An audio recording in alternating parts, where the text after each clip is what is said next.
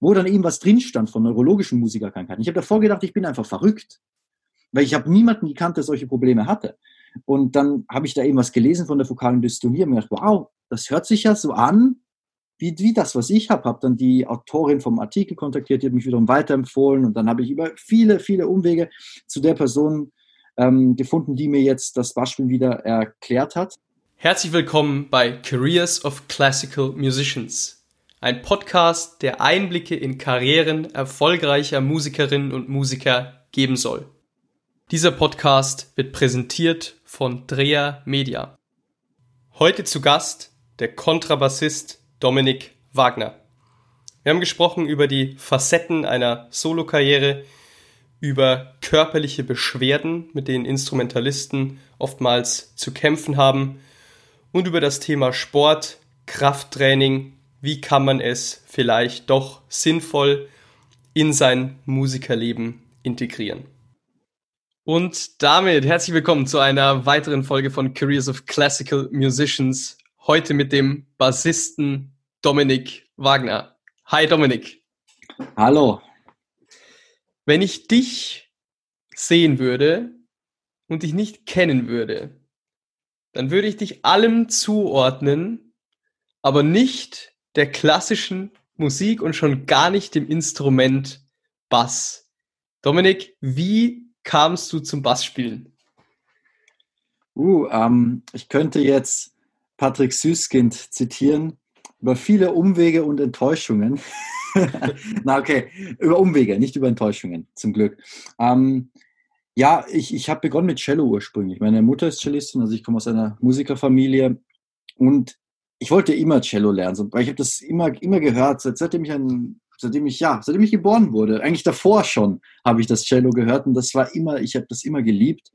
Dann wollte ich so mit zwei, drei Jahren beginnen, ähm, aber da konnten meine Eltern kein gutes Instrument finden. Ähm, und dann irgendwann, so mit vier, fünf Jahren, habe ich dann begonnen, erst nur eben mit Cello, habe da ja, bis ich zehn war, viel, viel Cello gespielt.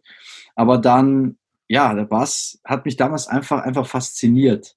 Also ich fand, ich fand das beeindruckend, dieses, dieses Riesentrum, das aber trotzdem so einen feinen Ton auch haben kann. Das, das hat mich irgendwie fasziniert damals als Zehnjähriger und dann bin ich, bin ich gewechselt zum, zum Kontrabass und seitdem, ja, spiele ich Kontrabass, aber auch jetzt wieder Cello seit ein paar Jahren und auch seit letztem Jahr Konzerte mit dem Cello. Mhm. Würdest du sagen, um das kurz aufzugreifen, dass man ähm, nur durch, durch irgendwie äh, ein musikalisches Umfeld beispielsweise ähm, überhaupt zur Klassik gebracht ja, werden kann? Oder äh, wie siehst du heutzutage da die Möglichkeiten? Naja, also es, ich denke mir natürlich, das ist ein Weg. Also man muss ja irgendwie auch mal auf die Idee kommen, ein klassisches Instrument zu lernen. Das ist ja nichts Normales heutzutage. Ja. Obwohl, es kommt darauf an. In Österreich, glaube ich, gibt es ja noch am Land ganz viel die, die Blasmusik, wo einfach fast jeder im Dorf äh, in der Blasmusikkapelle spielt ich glaube, deswegen haben wir auch ein unglaublich hohes Niveau, was, was Blasinstrumente, Blechbläser und Klarinette zum Beispiel betrifft in, in Österreich, weil einfach so viele vom Land aus dieser intuitiven Pädagogik kommen. Ähm, ja, oder in meinem Fall natürlich, ja, lag es daran, dass die Eltern Musiker sind, dass ich die Idee bekommen habe, auch Musiker zu sein oder beziehungsweise damals erstmal überhaupt ein Instrument zu lernen. Ich habe ja nicht sofort gedacht, ich möchte Musiker werden. Aber es gibt auch, gibt auch andere Wege. Ich kenne viele Leute, deren Eltern eigentlich nichts mit Musik am Hut haben und die trotzdem Musiker werden. Also, die das vielleicht über Lehrer irgendwie in der Schule mal hören. Und also ich, ich denke, deswegen ist es auch wichtig, dass so Programme wie zum Beispiel Rhapsody in School ähm, existieren. Weil ja, man muss, es gibt viele Leute, die Begabung für irgendwas haben. Ich glaube, ich glaube, jeder Mensch hat mindestens eine Begabung für eine Sache, wahrscheinlich viel mehr. Aber man muss die Sache oft finden. Und wenn man nie in seinem Leben irgendwie klassische Musik gehört hat, ähm, dann, oder besonders nicht live erlebt hat, wie soll man dann auf die Idee kommen, das selber zu lernen? Und so gesehen, ja, also ich finde solche Outreach-Programme enorm wichtig, aber in meinem Fall war es ja ich, das, was man wahrscheinlich am meisten hat in den Universitäten, dass ich einfach eher aus einer Musikerfamilie komme. Kurze Werbung in eigener Sache. Dieser Podcast wird präsentiert von Drea Media. Drea Media erstellt Webseiten für Musiker, kümmert sich um deren Social-Media-Profile und fertigt professionelles Bild, Ton und Videomaterial an. Weitere Infos unter www.dreher-media.de. Ich habe es am Anfang schon angedeutet, wenn man dich jetzt sehen würde, ja, also ähm, äh, sportlich und so weiter und so fort, vielleicht auch bisschen draufgängerisch und so, wie gesagt, man würde dich, glaube ich, nicht mit, wir kennen uns, muss man sagen, ja, man würde dich nicht mit, mit klassischer Musik assoziieren, ähm, aber wie gehst du damit nach außen hin um? Also du bist ja damals auch dann aufs, aufs Gymnasium oder was gegangen und äh, hast irgendwie auch Leute kennengelernt, ja, in, in, im, im jungen Alter, die irgendwie ganz andere Sachen im Kopf haben. Ähm, wie fiel es dir da, also fiel es dir leicht, dich da äh, zu integrieren oder kamst du dir sonderbar vor oder was war so auf die soziale Ebene mal heruntergebrochen da mh, hm, vielleicht das Einzigartige? Naja, in, in meinem Fall ist es wieder ein bisschen ungewöhnlich. Ich war ja für äh, fünf Jahre lang bei den äh, Wiener Sängerknaben. Ähm, und in dem Internat, das ist also nochmal sozial gesehen eine ganz spezielle Situation. Man hat quasi ein soziales Umfeld von 100 Leuten und das ist es. Die Außenwelt existiert quasi nicht. Man hat dort ja äh, so sogenannte Trimester ähm, zwei mit Schule und eins mit Tourneen, wo man dann bei der Tournee sogar nur mit dem eigenen Chor, es gibt dort vier Konzertchöre, jeweils mit 25, äh, 25 Knaben und in diesem Tourneesemester ist man dann mit seinem Chor, also nur mit 25 anderen unterwegs, in zwei Erziehern und einem ähm, Chorleiter und ja, hat dann ein umso engeres soziales Umfeld. Also so gesehen, da ist es ja nochmal eine ganz, ganz andere Sache. Danach war ich für zwei Jahre in einer, einem ja, Gymnasium musikalischen Schwerpunkt, aber jetzt nicht un unglaublich ähm, vertieften musikalischen Schwerpunkt.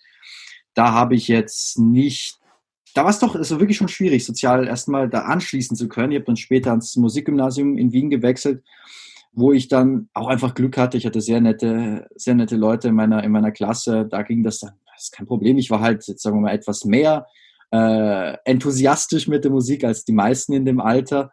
Ähm, habe damit etwas mehr Zeit ver verbracht, aber ich habe auch dann jetzt nichts groß ausgelassen. Also ähm, was jetzt, keine Ahnung, feiern geht, feiern gehen betrifft oder, oder einfach generell Zeit mit Freunden verbringen und so. Also ich habe da dann auf wenig verzichtet. Also, und ich glaube, das ist auch wichtig, weil ich, ich finde nach wie vor das Wichtigste überhaupt jetzt an, an der Schule ist, dass man es schafft, ähm, sozial anzuknüpfen, dass man es schafft mit anderen, dass man, dass man gezwungen ist, besonders als Musiker. Ich kenne so viele, die, die hören ja auf mit der Schule, wenn sie 15 sind, mhm. weil sie halt mehr üben wollen und sind dann die ganze Zeit allein zu Hause. Und ich bin so froh, dass ich das nicht gemacht habe, dass ich quasi gezwungen war, zumindest die, die paar Stunden am Tag, vier, fünf, sechs Stunden am Tag, in einem Raum mit anderen Leuten in meinem Alter zu verbringen, einfach um ein bisschen, bisschen was außerhalb des Übens und des Kontospiels in meinem, in meinem Kopf zu haben, ein bisschen anderen Bereich zu sehen. Ich, weil ich glaube, dass das ist auch enorm, enorm wichtig. Für jeden, in, egal in welchem Beruf, egal in welcher äh, Berufung. Man braucht immer viele Perspektiven auf das Leben. Sehr positive Antwort, ja, absolut. Das ist auch was, was einem vielleicht äh, bei diesen sehr erfolgreichen Solomusikern gar nicht so bewusst ist oder gar nicht primär in den Sinn kommt. Ähm, keine Ahnung, jetzt Daniel Trivonov oder, oder wer auch immer, die sind ja eigentlich das ganze Jahr fast mehr oder weniger alleine. Ne? Die fliegen von Ort zu Ort äh, und spielen die ganze Zeit, gerade jetzt im, im Solofach. Ich meine, gut, beim Bass ist es was anderes, ne? da musiziert man meistens in kammermusikalischen Besetzungen und, und äh, ja, aber, aber jetzt gerade die, die, die wirklich die, ja, die, sag ich mal, autarken Solisten, die sind eigentlich immer mit sich selbst unterwegs. Und ich glaube, jeder, der jetzt auch gerade ist, man, es ist eine super Zeit, um das irgendwie veranschaulich darzustellen, denn ich glaube, jetzt in der Corona-Zeit merkt man auch mal, ja, wie es ist, irgendwo mit sich selbst die ganze Zeit Zeit zu verbringen vielleicht. Und das ist vielleicht doch nicht so einfach, ja, und doch nicht so angenehm und cool immer. Ähm, und äh, ja, damit muss man sich, glaube ich, auch konfrontieren. Was uns auch so ein bisschen zu der Fragestellung bringt, wie siehst du denn deinen Beruf in der Zukunft? Hast du ein konkretes Ziel und siehst du, kannst, kannst du schon quasi deinen Beruf, deinen Beruf als Bassist in der Zukunft irgendwo projiziert beschreiben und darstellen? Das möchte ich gar nicht. Das möchte ich überhaupt nicht. Also, ich muss sagen, früher hatte ich immer ein sehr, sehr, sehr konkretes Bild von dem, was ich möchte. Ähm, das hat, aber meistens hat mich das überhaupt nicht weitergebracht. Meistens findet man die tollsten Sachen da, wo man sie überhaupt nicht erwartet. Das habe ich, habe ich gelernt. Die tollsten Karriereerlebnisse findet man oft durch Zufall oder durch irgendwelche ja, glücklichen Fügungen. Also ich möchte bei mir gar nichts so konkret planen. Also im Moment, äh, ja, vielleicht, vielleicht werde ich mich mal dazu entscheiden, irgendwie im Orchester zu spielen. Was ich auf jeden Fall hundertprozentig machen möchte, ist ähm, unterrichten. Ich unterrichte im Moment auch, ich gebe jedes Jahr äh, mehrere Meisterkurse, privat einige Schüler. Ähm, aber irgendwann wäre für mich ein Ziel, was ich versuche irgendwie anzustreben, im Moment zumindest, eine, eine Professur irgendwo. Ähm, weil ich auch eben viel, viel mit Studenten arbeite und merke, ja, das, das ist für mich ein, ein, ein riesen, riesen Hobby. Wenn ich, wenn ich anderen Leuten helfen kann, mit ihren Problemen beim Bassspielen ein bisschen weiterzugehen und zumindest diesen Bereich ihres Lebens in ein mehr positives Licht zu rücken, das ist, das ist schon ein, ein, ein tolles Gefühl für mich. Ähm, dann, ja, was, was das aktive Spielen betrifft, ähm, ich weiß auch nicht zum Beispiel mit dem Cello, wie, wie viel ich damit machen werde. Das, das wird sich auch erst zeigen, ähm, wie weit ich darauf kommen kann. Im Moment mache ich mit Cello zum Beispiel nur Kammermusik. Also würde ich mich jetzt auch noch nicht irgendwie solistisch äh, oder eine Sonate mit Cello-Klavier würde ich jetzt mich noch nicht trauen. Da sehe ich mich noch nicht auf dem, auf dem adäquaten Level. Aber mit dem Bass, ja, weiterhin natürlich die solistische Karriere ausbauen, weiterhin Kammermusikbesetzungen entdecken. Äh, fixe Besetzungen will ich ein bisschen mehr im Moment ähm, erforschen. Einfach, dass ich sage, mit dieser, mit dieser Person mache ich diese Besetzung, dieses Duo, mit diesen Personen vielleicht dieses Trio und so weiter und schaue, dass ich dann in fixen Besetzungen mehr spiele, um halt, um halt, na, es hat mehrere Gründe. Zum einen um, hat es natürlich musikalische Gründe, aber zum anderen auch wirklich menschliche Gründe. Denn wie du gesagt hast vorher, viele Leute äh, reisen halt die ganze Zeit alleine rum. Und ich, ich, ich eigentlich auch normalerweise. Also, und ich habe das jetzt in der Corona-Zeit gemerkt. Also davor war es für mich so, ich war immer unterwegs, maximal eine Woche an einem Ort und Wien sehe ich immer noch so irgendwie als mein, mein Hauptwohnsitz. Und wenn ich mal da war, dann vielleicht für drei, vier Tage, dann wieder drei Wochen nicht, dann drei, vier Tage da und so weiter. Und jetzt ähm, in, in dem ersten Lockdown war ich halt mal drei Monate da und habe mal drei Monate mit meiner Freundin auch verbracht. Und das ist schon toll. Also das ist ein komplett anderer Bereich im Leben, das, das ist ein komplett anderes Licht, aber ein Bereich, den ich auf jeden Fall auch irgendwie ausbauen möchte und, und wo ich sage, sowas, was brauche ich. Ich kann also auf Dauer dieses, besonders mit dem Bass ist nochmal extra anstrengend mit den ganzen Reisen. Aber dieses pure Rum von einem Ort zum nächsten, an dem Tag spiele ich in der Stadt, zwei Tage später in der nächsten. Und ich, ich meine, ich habe oft auch mit, mit, sagen wir mal, Leuten, die karrieretechnisch schon weit über mir stehen, gesprochen, die dann erzählen, wie sie am einen Tag in Moskau, am nächsten in, keine Ahnung, äh, München und zwei Tage später dann in LA und dann wieder in China eine Tournee und, und so. Ich, die, die reden oft mit wenig Enthusiasmus über das Ganze, weil es oft einfach, ja, es, es, es wird dann halt so ein Alltag und so ein, hoffentlich schaffe ich es gerade noch zum nächsten Ort, wenn nicht irgendwie der mhm. Flug ausfällt und so. Alter, die, die, die Begeisterung und Freude an der Musik geht dann auch oft irgendwie, irgendwie ein bisschen unter. Und in dem ganzen Stress des Reisens und auch in dem ganzen Alleinsein und in einer fixen Besetzung hat man das hat man aber den großen Vorteil, dass man halt dieses, dieses Musizieren auf der Bühne mit Leuten teilt, die man sich aussucht, die man kennt, die man schätzt, mhm. vielleicht mit denen man mhm. sehr gut befreundet ist. Und das ist für mich, also ich weiß, meiner Erfahrung nach ist es immer so, wenn ich mit Leuten spiele, die ich gut kenne und, und mag, dann kann ich musikalisch ganz andere Ebenen erkunden, als wenn ich mit quasi Fremden spiele. Also das, das, das war immer so und es ist ja ein ganz anderes Gefühl, wenn man, wenn man in der Musik ergründet man ja im Optimalfall emotionale Ebenen, die man sonst im Alltag niemals, niemals erleben kann. Ja. Und wenn man das eben teilt mit, mit einem guten Freund, der vielleicht auch ähnlich für das brennt, was man, was er macht, ähnlich fühlt und erlebt in dem Moment, dann ist das natürlich einfach was ganz anderes. Also deswegen ja, im Moment sehe ich die Zukunft in mehr, mehr fixe ähm, mhm. Besetzungen ähm, auszubauen. Und ja, äh, ich, ich, aber ganz genau jetzt Orchesterstelle, Professur hier oder, oder, oder nur pure Solo-Karriere oder was weiß ich. Ähm, ja, ich habe gelernt, nicht mehr so genau zu planen, weil eben das sowieso nicht passiert, was man plant. also, ja, wenn, man okay, sehr, ja, wenn, man sich so sehr drauf... Sehe ich anders. So drauf, ja. Nein, in, mein, in, meinem Fall ist es so, wenn man sich dann so sehr drauf versteift, mhm. dann übersieht oder verpasst man oft Gelegenheiten, die eigentlich viel besser noch gewesen mhm. wären. Mhm. mhm. Das ist halt der Hauptpunkt. Mhm. Ähm, jetzt, ich ich setze mir schon Ziele. Ich weiß, mhm. Beispiel möchte ich für das Orchester eventuell vorspielen oder vielleicht für diese Professur vorunterrichten oder mit dem Agenten zusammenarbeiten oder was weiß ich, Konzerte in diesem Zyklus, in der Reihe, in dem Saal irgendwie bekommen. Aber eben zu konkret mhm. möchte ich da nicht werden, weil ja, in, in meinem Leben zumindest hat sich das meistens als sehr kontraproduktiv ähm, erwiesen, wenn ich dazu konkret geworden bin, dass ich irgendwie einen bestimmten Wettbewerb gewinnen wollte und mit diesem Wettbewerb eine bestimmte Agentur erreichen wollte oder was weiß ich. Also ja, so, so meistens ja, meistens passiert das Gute woanders dann. Hm. Ja, man muss es jetzt auch im richtigen Kontext sehen. Ne? Also, mein, du bist ein sehr hartnäckiger Typ, sehr zielstrebig. Ähm, was du meinst, ist, man sollte nicht mit Scheuklappen auf Ziele schauen. Ne? Also ja, durchaus ja, Ziele ja. setzen, aber, aber, aber nicht, irgendwie, nicht irgendwie versteift da agieren. Genau. Vielleicht zu dem Punkt ähm, Partnerschaften, äh, also Partnerships äh, im, im, Berufsleben. Ähm, ich glaube, es ist überall so. ja, ich glaube, man arbeitet generell nur mit Leuten ähm, irgendwie intensiv zusammen, mit denen man auch ähm, ja, menschlich gut kann. Und äh, macht extrem Sinn, sich das im Klassikbereich auch so irgendwo ja, auszusuchen, vielleicht auch, ähm, weil es einfach da auch nochmal zu stärkeren Synergien führt, ja. Und äh, ökonomisch gesehen macht es natürlich auch Sinn. Ja? Also wenn du mit jemandem zusammen als Duo auftrittst, ähm, ja, lässt sich das vielleicht oft homogener vermarkten, Punkt A und Punkt B ist, ist natürlich auch wesentlich effizienter, wie wenn man mit jedem äh, irgendwie mit den Pianisten jedes Wochenende wechselt und dann immer wieder eine kurze Stellprobe macht und irgendwie auch musikalisch noch gar nicht auf einer Wellenlänge ist, aber schon auf der Bühne steht, dann geht's wieder weiter und so. Ich meine, kennt man ja, wenn es mal schnell gehen muss.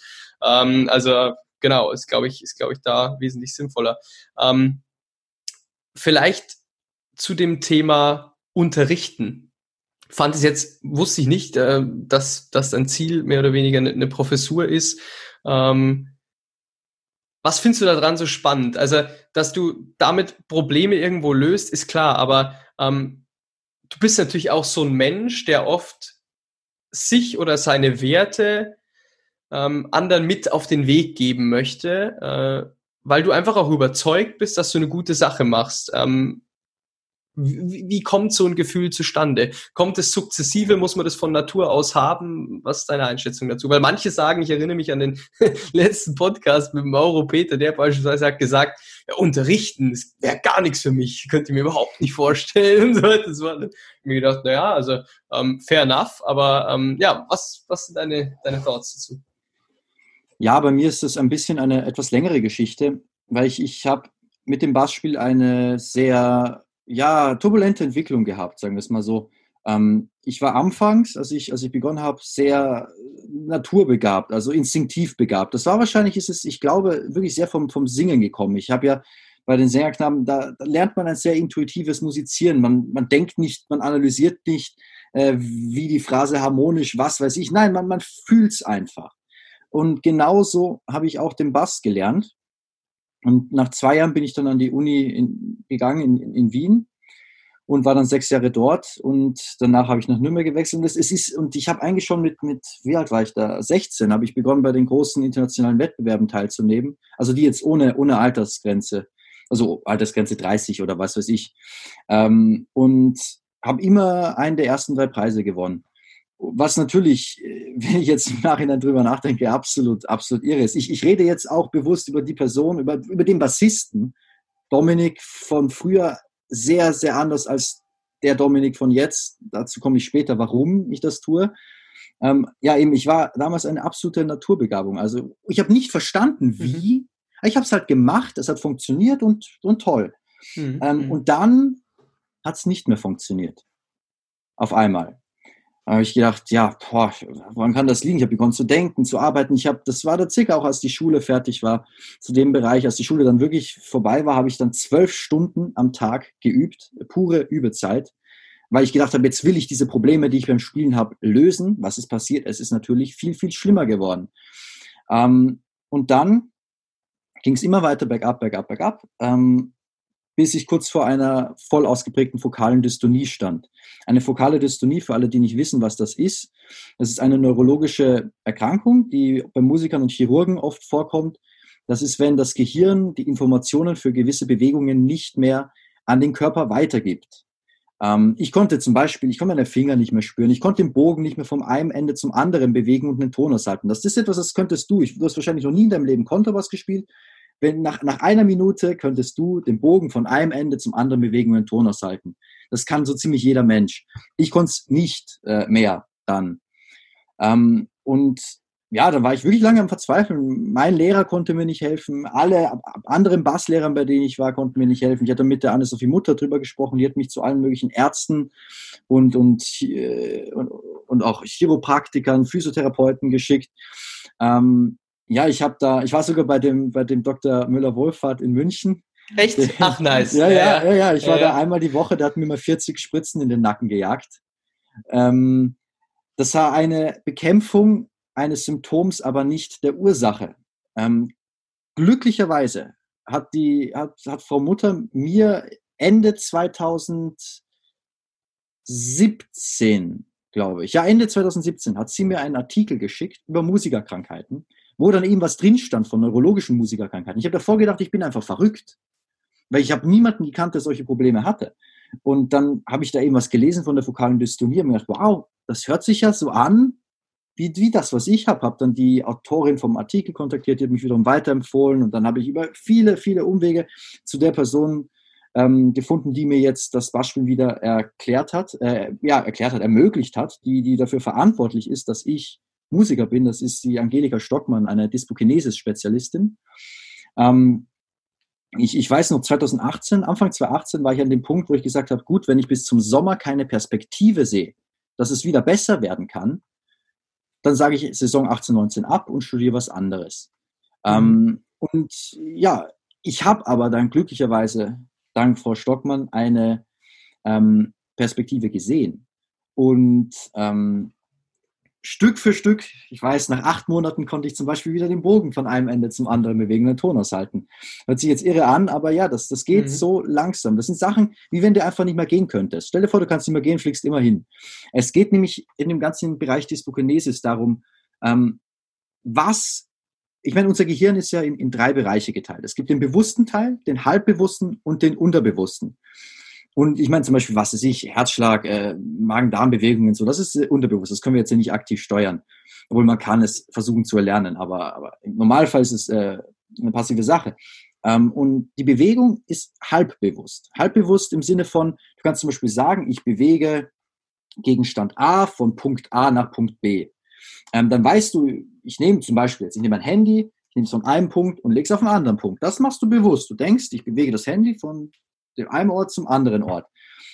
Aber was dein Körper dabei macht, welcher Muskel, welches, welche, welche Muskeln, Muskelfasern, Gelenke, alle irgendwie sich dabei bewegen, das kannst du nicht aktiv steuern, das ist unmöglich. Das ist das, was ich probiert habe. Ähm, das, das, kann, das kann man nicht. Ich meine, wir kennen alle diese, diese Roboter, die äh, so programmiert sind, dass sie so gehen sollen wie Menschen da gibt es diese Videos auf YouTube, die, die, die haben ja eine, eine bewusste Leistung, die viel, viel höher ist als das, was wir. Ich meine, wenn wir was rechnen, sind wir ja schlechter als jeder gute Computer. Also was die bewusste Leistung betrifft, sind der Roboter viel besser als wir. Aber wenn man sieht, wie die versuchen zu gehen, fliegen dauernd hin, können sie nie richtig aufstellen, da, da merkt man erst, wie unfassbar wie, wie unfassbar äh, leistungsstark dieser halbbewusste oder unterbewusste Teil unseres Gehirns ist, was da alles passiert, was eben nicht mehr Maschinen, nicht mal die besten Maschinen überhaupt können. Jetzt ist natürlich die Frage, na gut, was ist, wenn das eben nicht mehr funktioniert? Was machst du dann? Ja, es, es geht im Prinzip darum, in Dyspogenesis, was fütter ich den bewussten Teil meines Gehirns, damit dann das richtige Feedback kommt aus dem halbbewussten Teil. Also welches Bild, welche Vorstellung, welches Ideal äh, kann man sich irgendwie ein, ein, einberufen ins, in, ins Gehirn und, und hoffentlich sorgt das dann dafür, dass eben etwas Gutes zurückkommt aus dem, aus dem Körper. Und naja, diese Art zu arbeiten, ja, hat, ist dafür verantwortlich, dass ich, dass ich noch, dass ich jetzt, ja, noch immer Musiker bin. Und ja, warum fasziniert mich, warum habe ich das jetzt alles er erzählt? Weil das ist der Punkt, warum mich das Unterrichten so fasziniert. Ähm, ich habe begonnen mit dem Unterrichten 2018 auch. Ähm, als ich, ich habe im Jahr 2017 beim Condorbass-Wettbewerb in den USA, den Berditich-Wettbewerb, den ersten Preis gewonnen. Und Teil dieses Preises war, dass man auch Meisterkurse gibt. Und so habe ich ihm meinen ersten Meisterkurs 2018 gegeben und habe gemerkt, obwohl ich an dem Zeitpunkt noch nicht selber toll spielen konnte wieder, da war ich immer noch selber sehr am, am, am, am Kämpfen.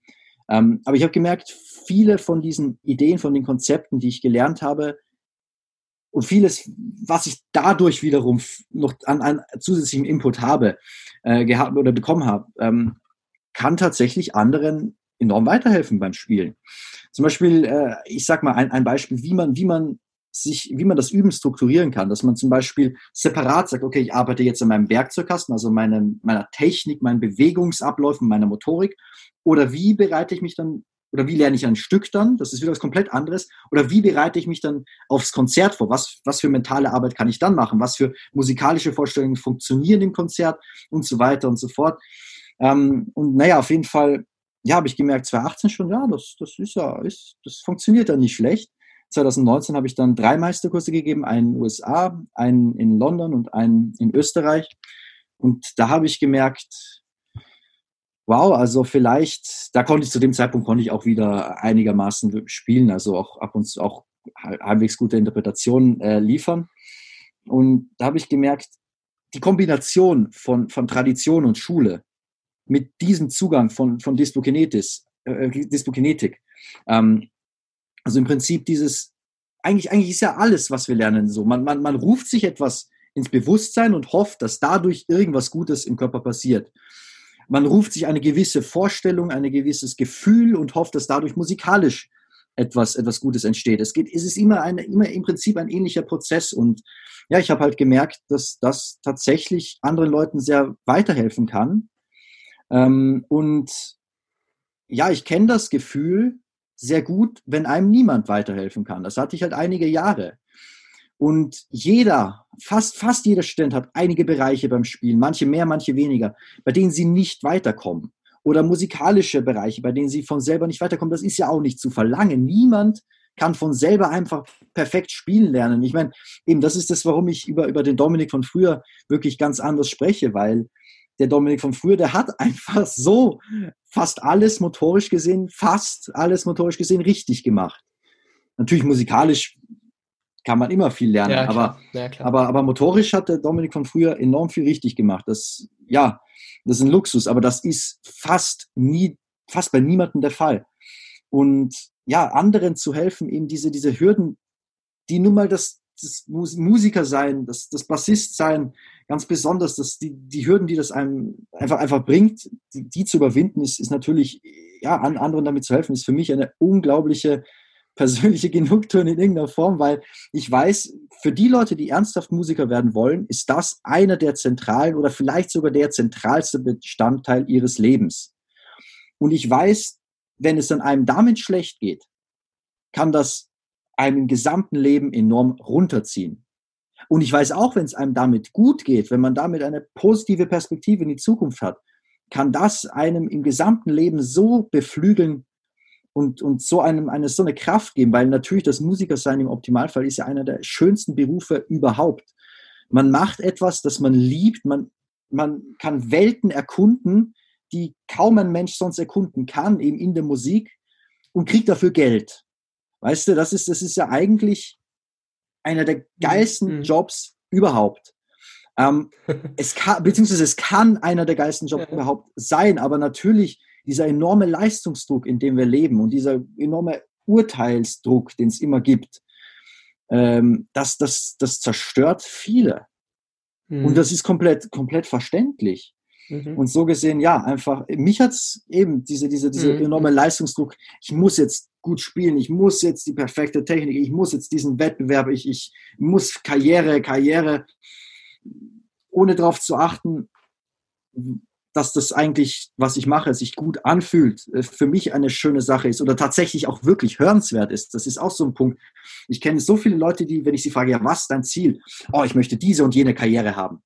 Und dann sehe ich, das falsche Ziel. Letzten Endes musst du als Musiker etwas produzieren, das hörenswert ist. Das ist Priorität Nummer eins. Sonst kannst du, warum willst du sonst eine Karriere haben, wenn es eigentlich, wenn du auf eine Art spielst, die eigentlich kein Mensch hören will. Ähm, und ja, auf jeden Fall, das, das Unterrichten ist für mich ein, ein, ein Riesenprozess. Es, zum einen geht es um, um die motorische Ausbildung. Das, äh, Motor, ich sage motorisch zu dem, was die meisten Technik nennen, weil Technik, finde ich, ist für mich oft zu simpel gehalten. Das ist Leute, die sagen, ja, der kleine Finger soll so aussehen und auf einmal soll es besser gehen. Aber so ist es nicht. In den meisten Fällen.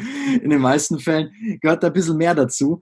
Ähm, und deswegen sage ich, das eine ist die Motorik, das andere ist die Musikalität, das andere ist die äh, Bühnenvorbereitung, Bühnenpräsenz, Bühnen, ja, Fähigkeit, auf der, auf der Bühne halt abzuliefern, auf der Bühne Musik zu machen, auf der Bühne was zu sagen und nicht durch ähm, letzten Endes selbst, selbstzentrierte Angst irgendwie ja nichts zu sagen und nur, nur mit der Technik sich zu beschäftigen. Also es ist und dann wiederum auch irgendwie den Leuten eine, eine Perspektive, einen, einen Blick aufs Leben zu geben, mit aufs Leben mit der Musik, die, die auch irgendwie, ja, wie soll ich sagen, dafür sorgen kann, dass Leute nicht äh, dann gerade ihr Probespiel gewinnen und dann nach fünf Jahren schon frustriert mit ihren Jobs sind, ja, und sagen, auch schon wieder Dienst, äh, oh, ich würde lieber nach Hause und ein Bier trinken.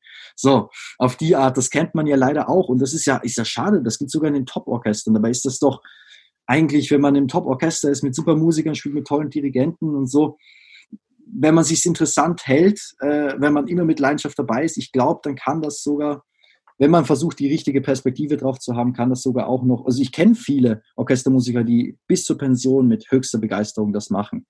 Und ich denke, das ist möglich, wenn man die richtige Perspektive auch auf die Musik hat. Und das ist auch etwas, was ich natürlich im Unterrichten vermittle. Und ja, ja es gibt viel. Ich, Im Prinzip ist es das Wichtigste.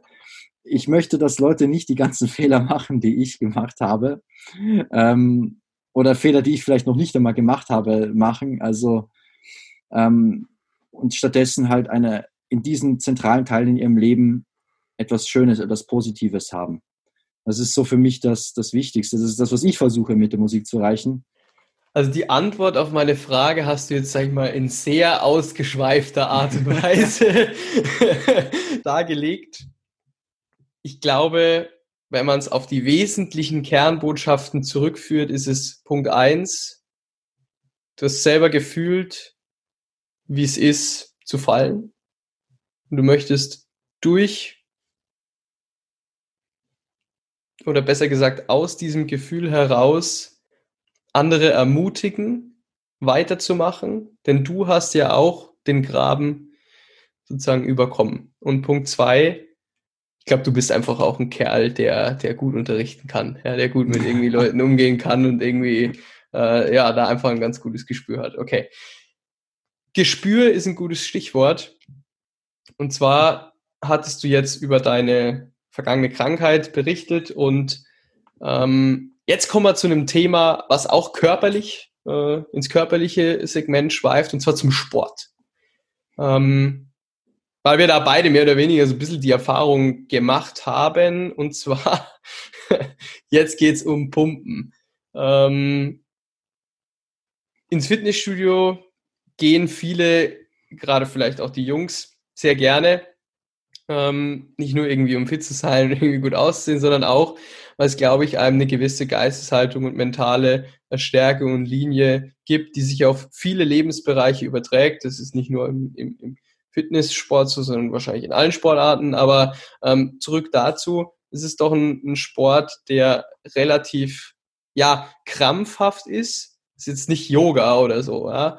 Ähm, das passt natürlich oftmals nicht gut mit äh, dem Instrument oder was man auch immer macht, ob es jetzt Gesang ist, ob es jetzt Klavier ist, ob es jetzt Bass ist, passt oft nicht zusammen. Also aus dem privaten Umfeld habe ich jetzt schon so viele Leute erlebt, die deshalb beispielsweise mit, mit ihrem Sport aufhören, weil sie sagen, hoppala, äh, es, ist, es beschränkt mich eher in meinen musikalischen Fähigkeiten. Ähm, nimm uns vielleicht mal damit, wie war es bei dir? Äh, hast du eine Lösung gefunden oder gehörst du auch zu diesem Lager, die irgendwie machen können, was sie wollen im Sport und es hat keinerlei Auswirkungen aufs Spiel? Naja, ich glaube, Kraftsport, es ist, man muss das jetzt sehr, sehr differenziert sehen. Das ist weder, weder jetzt absolut ungünstig oder absolut gut fürs, fürs Spielen. Ähm, es, es gibt enorm positive Aspekte und auch einen negativen Aspekt.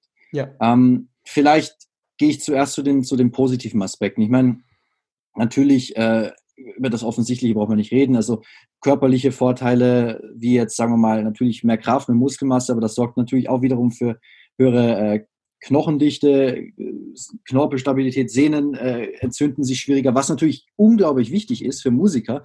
Es gibt die Musiker, die andauernd mit Sehenscheinentzündungen rumkämpfen. Ja. Ähm, wenn du regelmäßig Kraftsport machst, ist die Wahrscheinlichkeit viel niedriger, dass du äh, da Entzündungen bekommst, weil die Sehnen einfach viel ähm, ja, widerstandsfähiger werden.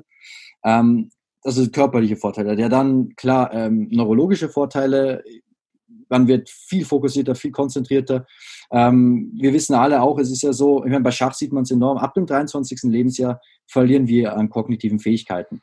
Also wir werden langsamer. Man wird nicht dümmer, weil man wird natürlich, man kriegt an Lebenserfahrung dazu, wird weiser sozusagen und dadurch wird man überhaupt nicht dümmer. Aber man wird langsamer neue Sachen lernen. Deswegen in Schach sieht man das ganz enorm, dass ja, nach 30 irgendwann hören die, die ganzen Leute dann auf mit den auf, in den Top-Bereichen zu sein. Also die, die, die, Top 10 Spieler sind ja alle eher jung. Ähm, und was ist das Beste, was man gegen diesen kognitiven Abfall machen kann? Körperliche Betätigung. Muss jetzt nicht äh, Kraftsport sein, kann auch Ausdauersport sein, aber tatsächlich ja. körperliche Betätigung ist neurologisch gesehen halt unfassbar gut. Ähm, dann psychologisch gesehen ist es halt, also für mich war das, ich war früher sehr, sehr übergewichtig. Also ich war 100 Kilo schwer dann irgendwann, aber nicht im Sinne von trainieren, sondern einfach, ja, sehr mhm. fettleibig.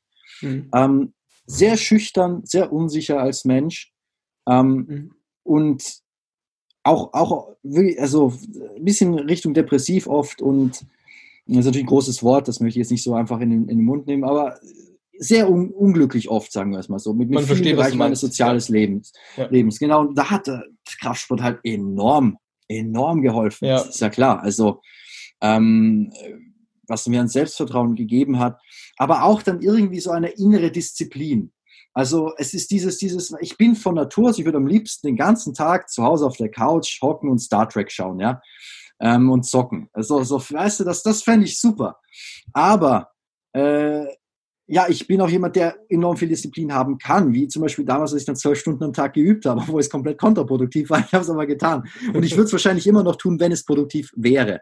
Aber ich habe gelernt, dass es nicht so ist und trotzdem habe ich eben die innere Tendenz, zu faul zu sein. Und dieses Trainieren, das, das ruft einen dazu auf. Man muss ja auch dann konsequent sein mit der, mit der Ernährung oder man sollte, sonst hat man wenig Erfolge damit. Das ruft dann auf, so tägliche Disziplin allein mit Ernährung zu haben, aber auch zum Training zu gehen, egal wie müde ich bin, auch wenn ich komplett im Jetlag bin nach einer Reise, dann gehe ich trotzdem trainieren. Und äh, ja, also das, das gibt einem so eine, so eine Kraft, weil nachher denkt man sich, ich habe es wieder geschafft. Und das, fürs ganze Leben, also mir, mir gibt das unglaublich viel, unglaublich viel Disziplin und vor allen Dingen, ja, als ich, als es gibt einem auch ein, ein, ein Gefühl von Sinn. Ich, ich habe jetzt was Gutes für mich gemacht. Ja, ähm, man kann einen absoluten kontraproduktiven Tag haben, schlecht geübt haben, nur unangenehme Gespräche, alle Meetings, äh, E-Mails waren Katastrophe, Konzertabsagen, was weiß ich. Aber eine produktive Sache kann man doch machen, nämlich trainieren gehen. Ähm, deswegen ist das für mich äh, enorm wichtig und besonders in der Zeit, wo bei mir die Dystonie richtig schlimm war war das aus, aus mentaler Hinsicht enorm wichtig, weil oft war das Spielen eine pure Katastrophe. Konzerte habe ich viele abgesagt. Es war eigentlich auch im sozialen Bereich sehr schwer, das gehört oft dazu. So kommt man auch leichter, leichter in der Dystonie, wenn man auch privat ein bisschen suboptimal, äh, ja, eine suboptimale Situation hat. Ähm, ja, und da besonders, wenn es einem nicht so gut geht, das Trainieren. Es gibt halt. In, es gibt halt, es ja. gibt den eine, gibt einem eben diese eine gute Sache, die man ja. hat und in der man auch Fortschritte machen kann, ja. Ähm, und das, das, deswegen war das, ist es für mich auch so enorm wichtig, das immer noch zu machen. Denn jetzt kommen wir nämlich zum negativen Punkt. Motorisch gesehen ist es schlecht für uns Musiker beim Musikinstrument spielen. Also wir sprechen jetzt äh, wirklich von, von wirklich Kraftsport, ne? Also nur nochmal da. Ja, ja, ja, ja, genau. Grundsätzlich, wir sind natürlich keine Experten, wir, wir lassen hier natürlich unsere Meinung und irgendwo auch Erfahrung einfließen, aber explizit auf Kraftsport. Okay. Ja. Genau, bei Kraftsport, es, es ist im, natürlich jetzt im Vergleich zu anderen Sportarten ist es wieder was anderes, aber Kraftsport ist Grobmotorik, pure Grobmotorik. Und beim Spielen, bei einem Streichinstrument, bei Klavier, eigentlich bei fast jedem Instrument ist es Feinmotorik, was wir benutzen. Ähm, pure Feinmotorik. Und jegliche Grobmotorik im Spiel ist sehr, sehr kontraproduktiv. Ähm, man verliert Feingefühl beim Spielen und Bewegungen funktionieren nicht mehr so fein und dadurch geht jegliche Brillanz verloren, beziehungsweise kann auch wiederum guter Weg Richtung Dystonie sein. Gut, äh, das gesagt, wenn man es richtig macht, kann es auch komplett unproblematisch sein. Man muss da für sich auch ein bisschen testen. Was ich niemandem empfehlen würde, Kraftsport machen und danach üben. Das ist das größte Problem, weil natürlich im, im Gehirn sind verschiedene Bereiche dann zuständig für die Grobmotorik und für die Feinmotorik. Und wenn das Gehirn jetzt voll im Grobmotorik-Modus ist, weil du gerade vom Training kommst und dann übst du, wo du eigentlich die pure Feinmotorik brauchen würdest, ist die Gefahr hoch, dass sich die äh, Grobmotorik einschleicht. Natürlich, es gibt Leute, auch Streichinstrument, Streichinstrument und Klavier zum Beispiel ist so das, wo ich sage jetzt von den Fingern her, das ist somit das, das, das Feinmotor, Schlagwerk wahrscheinlich auch, das mit das, das, das Feinmotorischste ähm, im Vergleich zu Blasinstrumenten. Das sind den Fingern nicht so die enorme, da geht es ja mehr um die, um die Atmung. Ähm, aber wenn du jetzt, ja, also komplett, wenn du vom Training kommst und direkt dann Streichinstrument üben willst, das ist gefährlich. Das würde ich niemandem empfehlen. Ähm, ich mache es deswegen so, ich trainiere nur abends, wenn ich danach nicht mehr übe und danach zumindest 10, 12 Stunden oder so nicht übe. Mhm.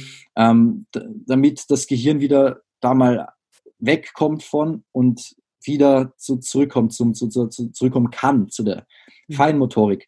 Ähm, auch wichtig ist, man muss herausfinden, wie oft kann ich trainieren. Ich mhm. kann nur jeden zweiten, wenn ich mehr als jeden zweiten Tag ins Fitnessstudio gehe, ist wieder äh, kontraproduktiv. Mit Eigenkörpertraining ist wieder Eigenkörpergewichttraining, ist ein bisschen was anderes. Das mache ich zum Beispiel, wenn ich auf Reisen bin, jeden Abend, egal wie spät und besoffen ich ins Hotel komme, nach dem Konzert, ich mache meine Liegestütz zumindest.